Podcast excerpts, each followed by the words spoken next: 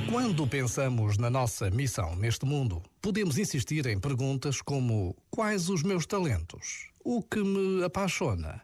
O que me faz levantar da cama? Pois há quem proponha um outro critério muito interessante para a tomada de decisões. Em vez de me perguntar o que realmente quero fazer, posso perguntar-me que dores estou eu disposto a suportar quais as dores que vale a pena atravessar. Essas dores são ótimas indicações de qual é a minha missão no mundo. Já agora, vale a pena pensar nisto. Este momento está disponível em podcast no site e na app.